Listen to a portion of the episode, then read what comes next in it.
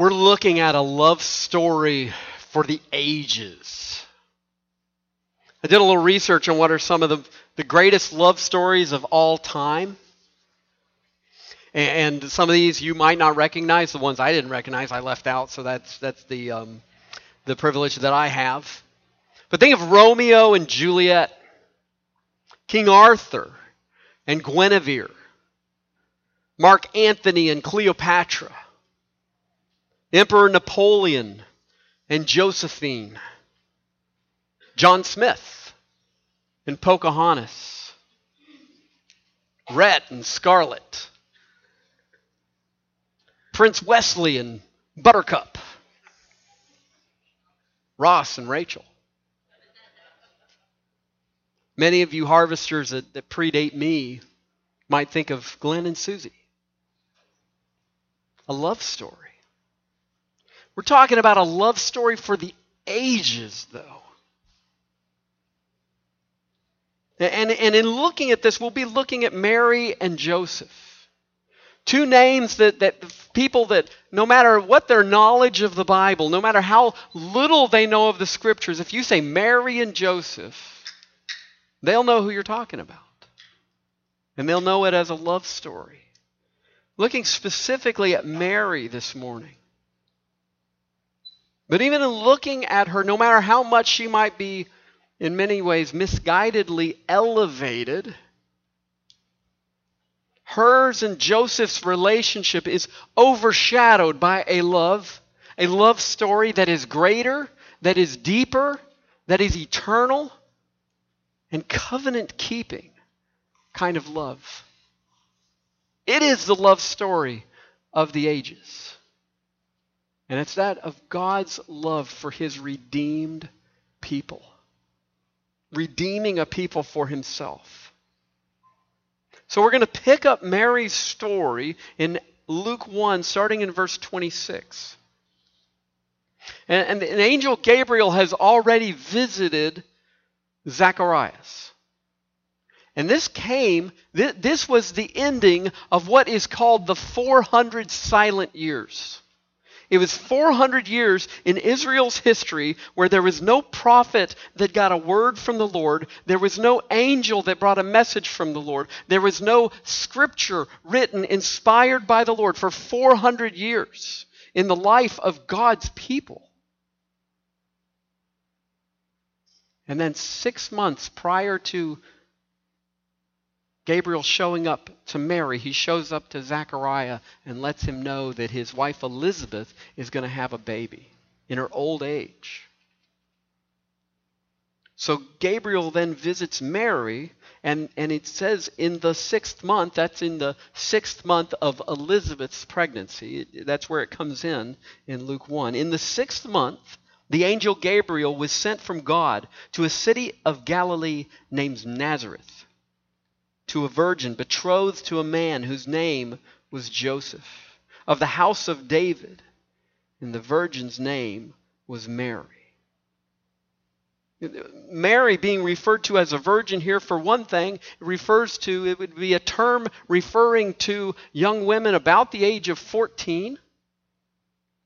But also, it references uh, her commitment to Joseph, her commitment to the Lord in protecting her sexual purity.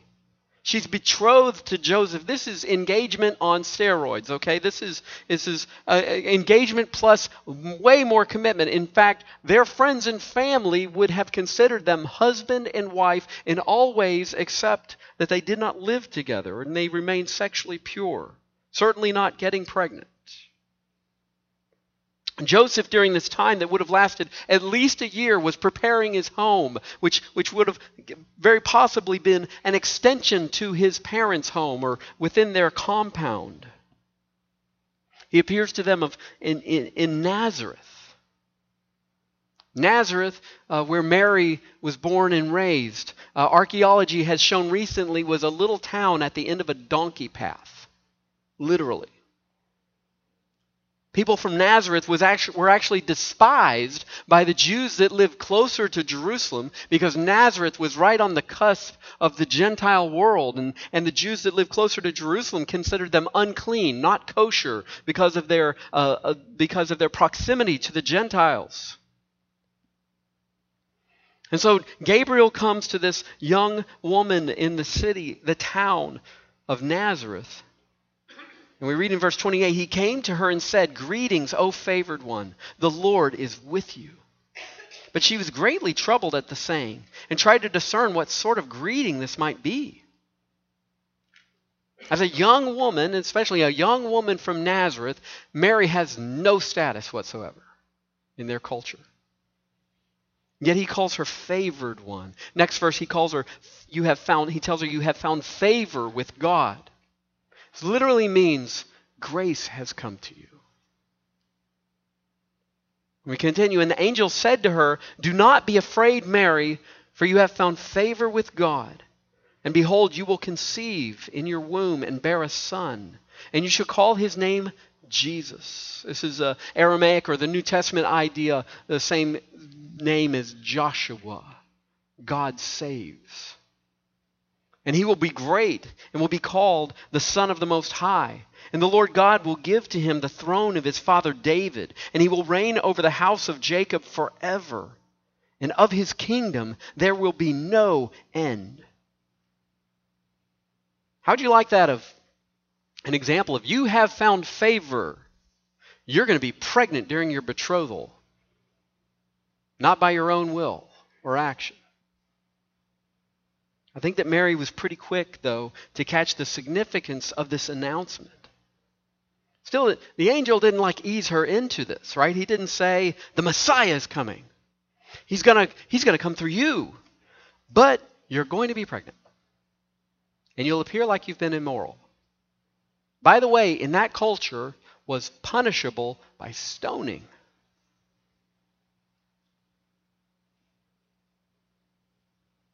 So you can understand Mary's question to the angel How will this be since I am a virgin?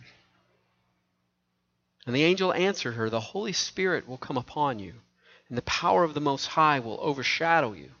Therefore, the child to be born will be called Holy, the Son of God.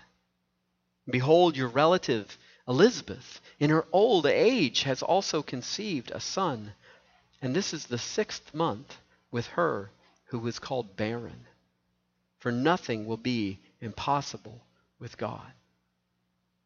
Gabriel uses language that's akin to when the, the, the, Jewish people were in the tabernacle during the wilderness before they came to the promised land, that the Shekinah glory, that cloud, would overshadow this, this vague idea of just kind of uh, um, spiritually um, approaching that the Holy Spirit somehow would overshadow Mary. Not in any sort of physical way, but that she would become pregnant with Jesus. And it says, And Mary said, Behold, I am a servant. I am the servant of the Lord. Let it be to me according to your word. And the angel departed from her. Think of whatever love story you can. You know, maybe maybe your favorite, maybe a movie, a book, some some some story or relationship in history. There's elements of a man pursuing a woman, compelled to wait, to sacrifice for her. Both compelled to risk whatever necessary to grow old together. You know, all great love stories are shadows of the love of God for those that He's redeeming. I don't mean they're shadows in the sense of in comparison. They are certainly that. But I mean they're shadows in the sense that they impress us so much. We write books about them unendingly. We make movie after movie after movie about those themes that I shared with you. Because there's one great love story that we can't get out of our hearts. And that's the love story of God pursuing a people that He's redeeming. Mary's response is an example to us of how we could be responding. We should be responding to God's calling on our life. But I also want to share the significance of the words, how significant they were when they were told to her. And from these verses, I think you'll see the value of when you can release your life story to God's love story. Release your life story to God's love story. And when he says to, to her, Greetings, O favored one, the Lord is with you. It's like saying, Congratulations, your life is about to get wrecked. But by wrecking Mary's plans, he was fulfilling God's greatest, not just greater, greatest plan. We're told about it in Isaiah 7:14. Therefore the Lord himself will give you a sign. Behold the virgin shall conceive and bear a son and shall call his name Emmanuel, which means God with us.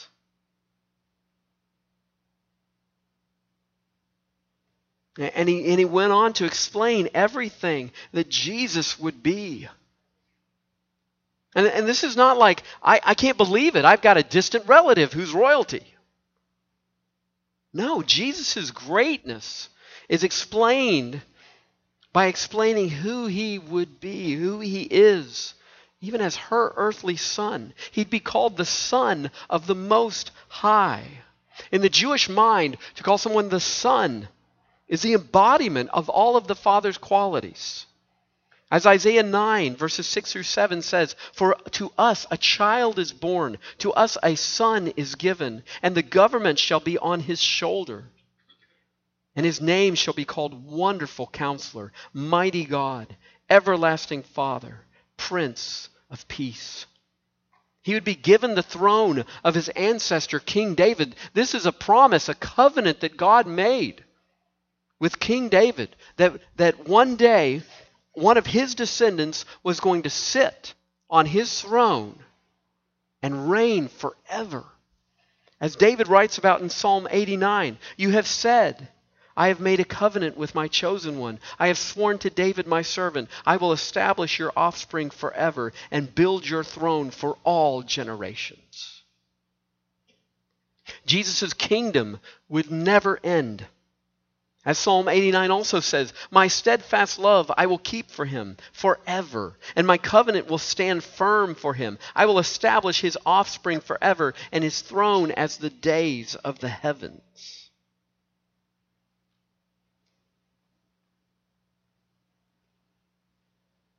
As he said, the Holy Spirit will come upon you, Mary, and the power of the Most High will overshadow you. Therefore, the child to be born will be called holy, the Son of the Most, the Son of God.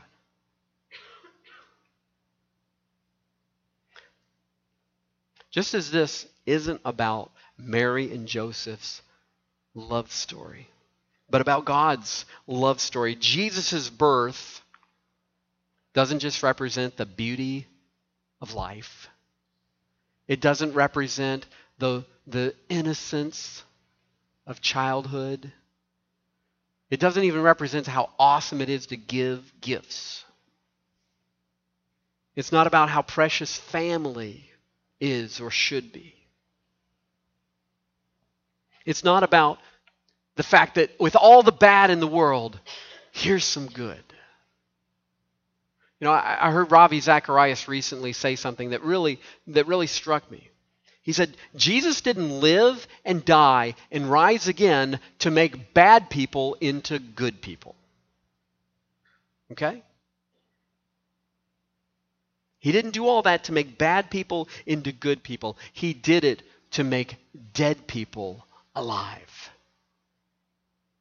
To make people who were spiritually dead spiritually alive.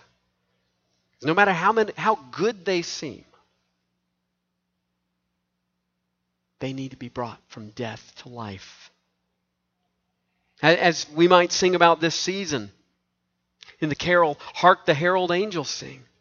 Mild he lays his glory by, born that man no more may die. Born to raise the son of earth. That's us. Born to give them second birth. That's what Jesus' birth was about. And Jesus needed to be born of a virgin, partly, as we're told here, to be holy. And he needed to be holy because we are not holy. We cannot have relationship with God apart from Jesus' holiness being applied to our account, replacing the sin that he died for that he paid for on the cross. He would be our perfectly pure sacrifice, a spotless offering for your sins. As 1 John 3 5 tells us, you know that he appeared in order to take away sins, and in him there is no sin. And that is a big reason why he must, he needed to be born in the way that he was as we're told here. It's because the gospel needed it. It was all about making a gospel relationship with God possible, where a person recognizes my sins were laid on and paid for by Christ. By the all powerful, eternal God. And his power was enough to pay for it. And in his eternality, his death could apply to me living 2,000 years later. And his resurrection proves it all. And so, Lord, I recognize that you paid for my sins, and I accept the righteousness of Christ. Please make me your child as you promised. That's what the first Christmas was about. the Son of God being born to save and redeem a people for himself. Mary knew that she was giving up her life story for God's ultimate love story. And her statement Behold, I am the servant of the Lord. Let it be to me according to your word. Knowing it was going to wreck her life, her dreams, her plans. I want to share with you a, a, a picture from uh, our Thanksgiving 2019. So this is 10 people sitting there. This is the Thanksgiving meal, and the what's true is there was 22 people staying in the house.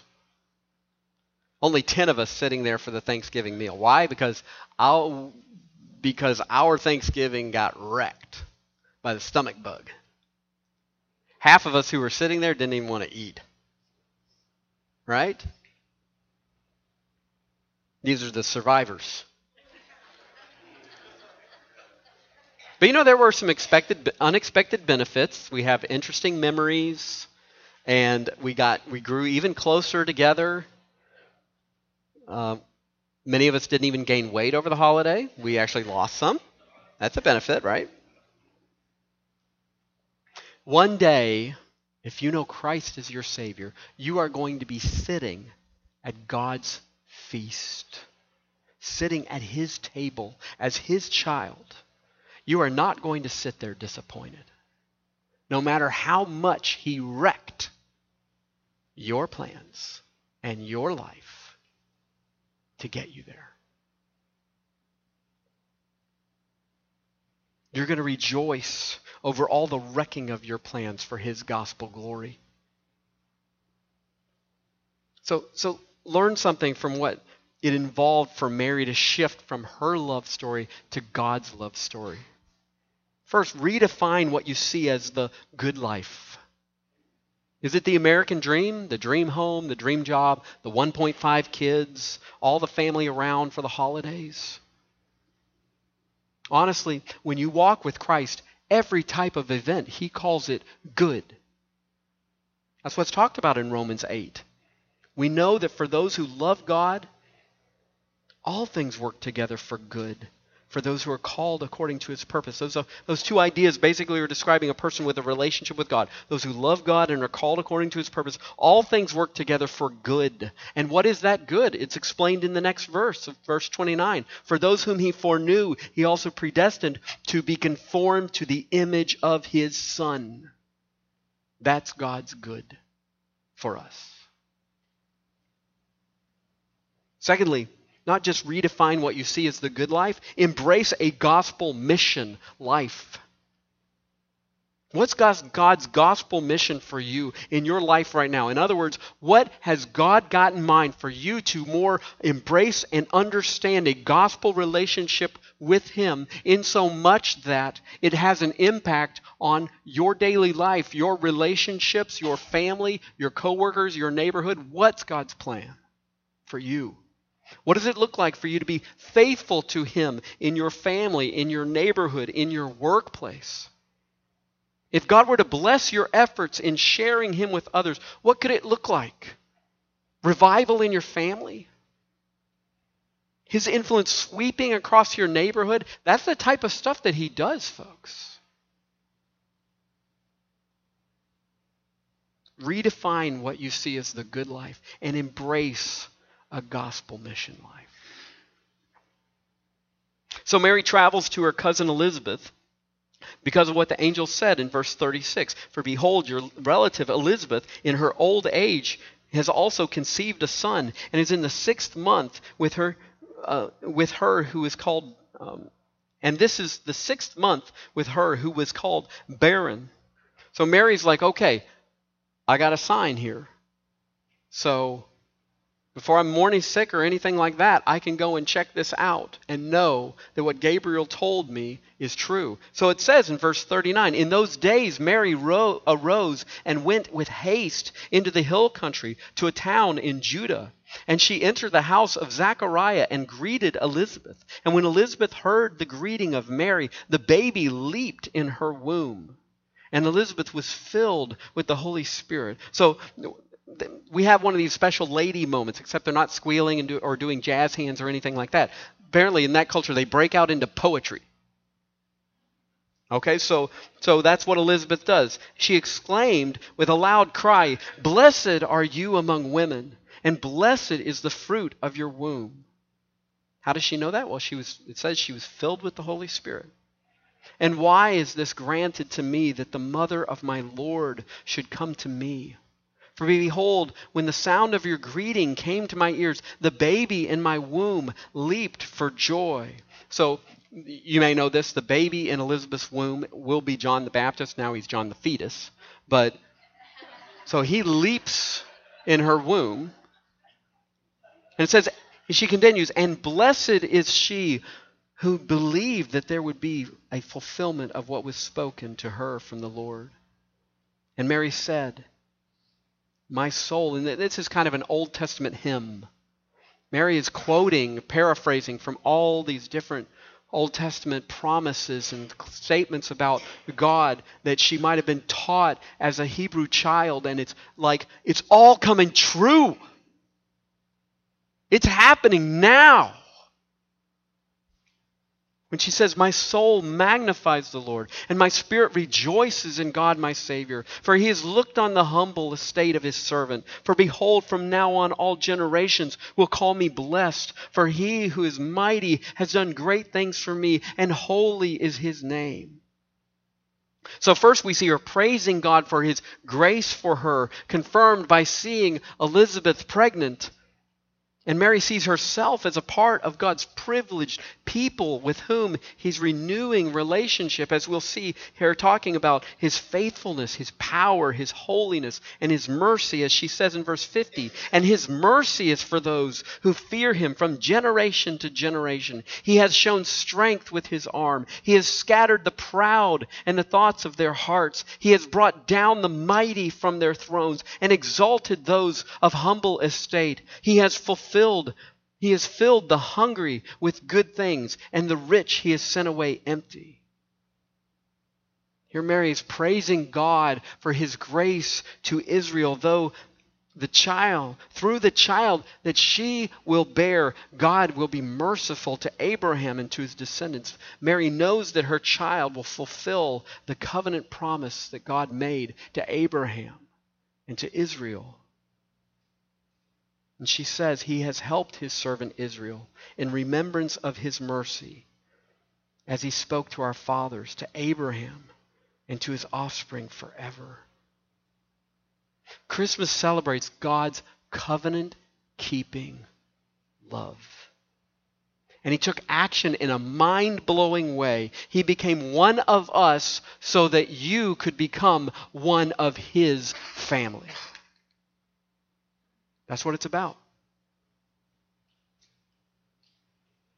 You know, I've shared with you before one, one of the, the movies that is like a must see in our family if we if we saw no other movie during the Christmas season, it would have to be, other than the Nativity that we watch on, on Christmas morning, it would have to be It's a Wonderful Life. Right? And I try to make it so that that's like what we watch on Christmas Eve, but I'm, sometimes I don't always get my conniving that way. But you might remember the scene that, that, that George and, and Mary, this is not our Mary from Luke. This is Mary from It's a Wonderful Life. So George Bailey shows up at Mary's house, and they haven't uh, really talked much in a long time, and it doesn't really go the way that they they expected, and they end up upset with each other and and getting in an argument and and all that. And Sam Wainwright calls on the phone, their old friend, and Mary realizes maybe I can make George a little jealous by talking to Sam on the phone and you know, the old ha hee haw, Sam, how are you? And and Sam starts talking to Mary about she and George need to invest in plastics. And he's going to be building a factory and, and all this. And he says, Get George on the line. And you guys got any money and all this? You need to invest in this. And, and he says, This is the biggest thing since radio. I'm letting you in on the ground floor. And talking about George, he says, Would you tell that guy I'm giving him the chance of a lifetime, you hear? The chance of a lifetime. And if you're familiar with the scene, Mary looks at George and she's thinking of another chance of a lifetime. She says, He says it's the chance of a lifetime. So, what does George say? Now, you listen to me. I don't want any plastics. I don't want any ground floors. I don't want to get married ever to anyone. You understand that? I want to do what I want to do. And you're, and you're, oh, Mary, Mary. You know, they start kissing, and next thing is their wedding scene. So George realized in that weird scene that a chance, his chance of a lifetime was standing right in front of him. Back to talking about our Mary here in Luke 1. Just as she shifted from her personal love story to God's love story with excitement, mind you, reimagine your chance of a lifetime. Reimagine what you would define as a chance of a lifetime. Mary, it's confirmed for her. My life is just changed completely, she thinks, but this is a chance of a lifetime. Not just for me, but for my people Israel. And, not even knowing it for the world. She says, My soul magnifies the Lord, and my spirit rejoices in God, my Savior. This is known as the Magnificat. I used to think that it's, it's um, because it was a magnificent hymn or, or something, but it's because of her statement, My soul magnifies the Lord. To magnify means to make great or into large. If you've, been, if you've heard me preaching for long, you know I love that statement. Magnify the Lord. Psalm 34, verses 2 and 3. And, and Psalms put a lot of times statements in parallel. So we kind of better understand what magnify means. It says, my soul makes its boast in the Lord. Let the humble hear it and be glad. Oh, magnify the Lord with me, and let us exalt his name together. In Psalm 69, verse 30, I will praise the name of God with a song. I will magnify him with thanksgiving. That's what you guys did last week in our Thanksgiving service. Magnified the Lord, drew him near through thanksgiving.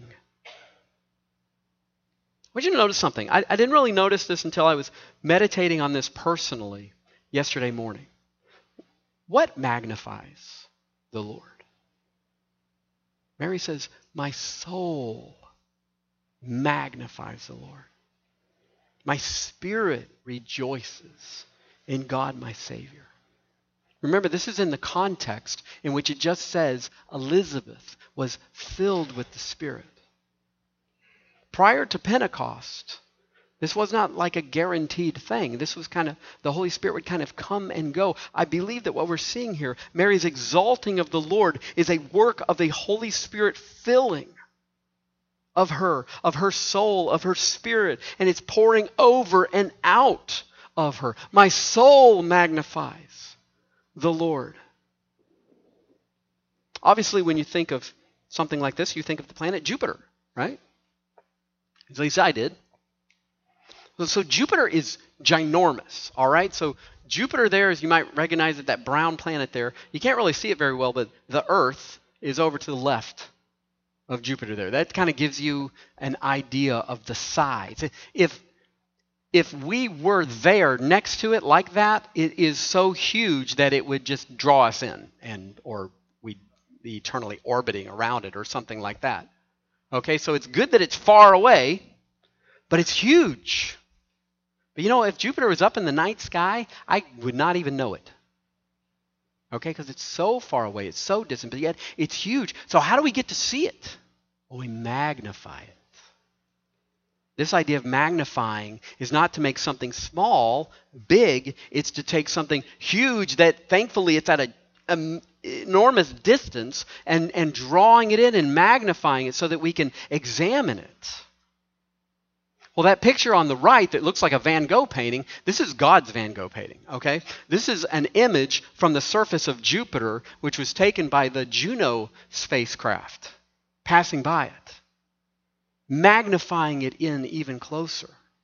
And it's one of those things that as you draw it closer and get and get a better idea of what's there, it just is awe-inspiring even more. And that's what we're called to when Scripture says, magnify the Lord. That's what how God is blessing Mary here with what I believe is a filling of the Holy Spirit as her soul magnifies the Lord. The impact of God's work in her, seeing her situation, the understanding that this is the chance of a lifetime. God can invoke his praise and glory from deep within us, from a changed heart. You know, I don't get these companies that don't want to celebrate Christmas, right? Happy holidays. We're having a holiday sale. You know, at least Starbucks this year, they actually put Christmas on their on their Christmas coffee. I, you know, that's a step in the right direction. I don't know about you, if you're familiar with the Chronicles of Narnia, right? When the White Witch curses Narnia, the curse is it's always winter and never Christmas. These companies don't understand this. Christmas is a good thing. It gives a reason for winter, right? I like winter, but most of you guys don't like winter. Christmas is like the reason for winter.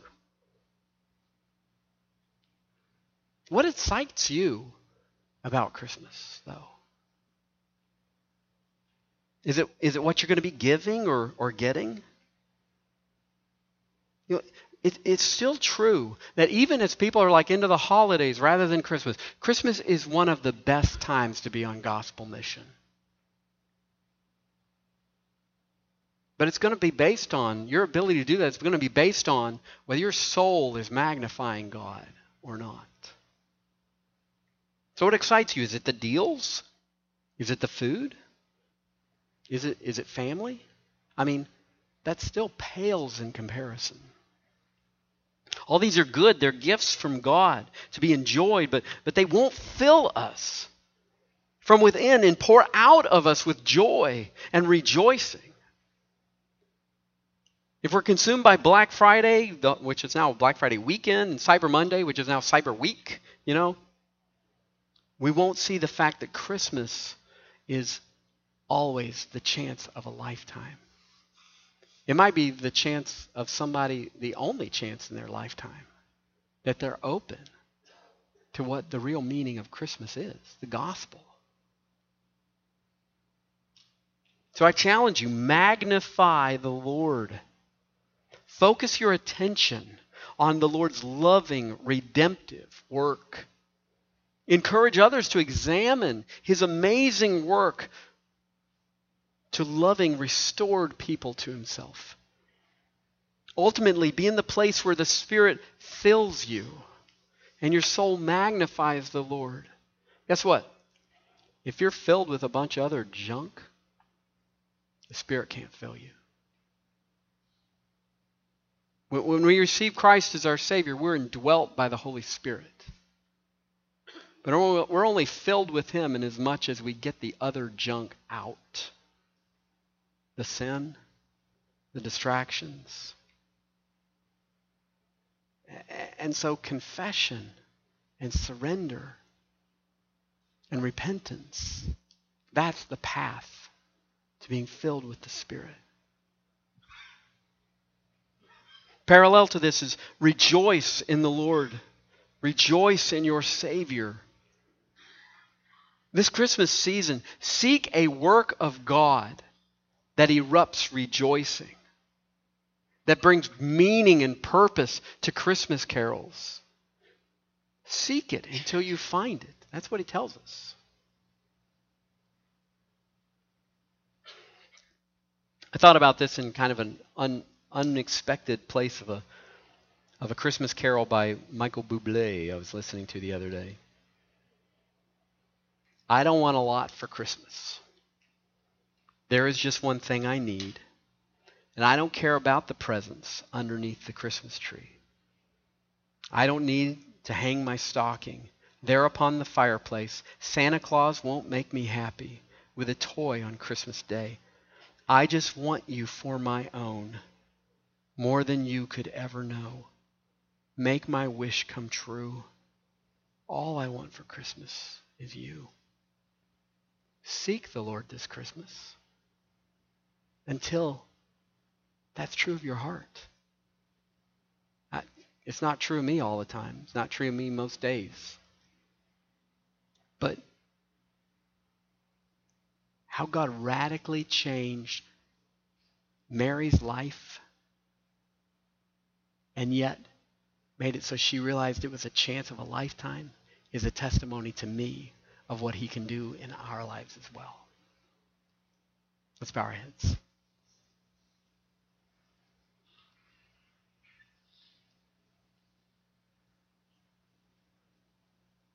Lord, you are you are so gracious to draw us to yourself, to make us hungry for your grace.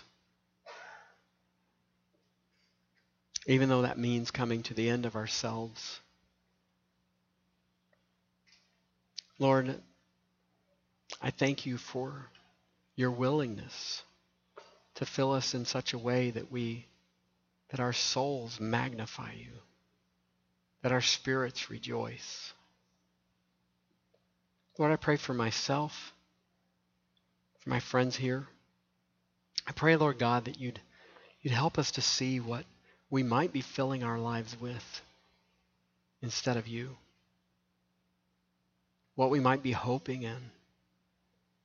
What we might be reaching to, reaching out to, to fill that space that you want to fill. I pray, Lord God, that you'd allow our being filled with you to overflow to being able to share you with others this Christmas. Lord, I pray all these things in Jesus' name. Amen.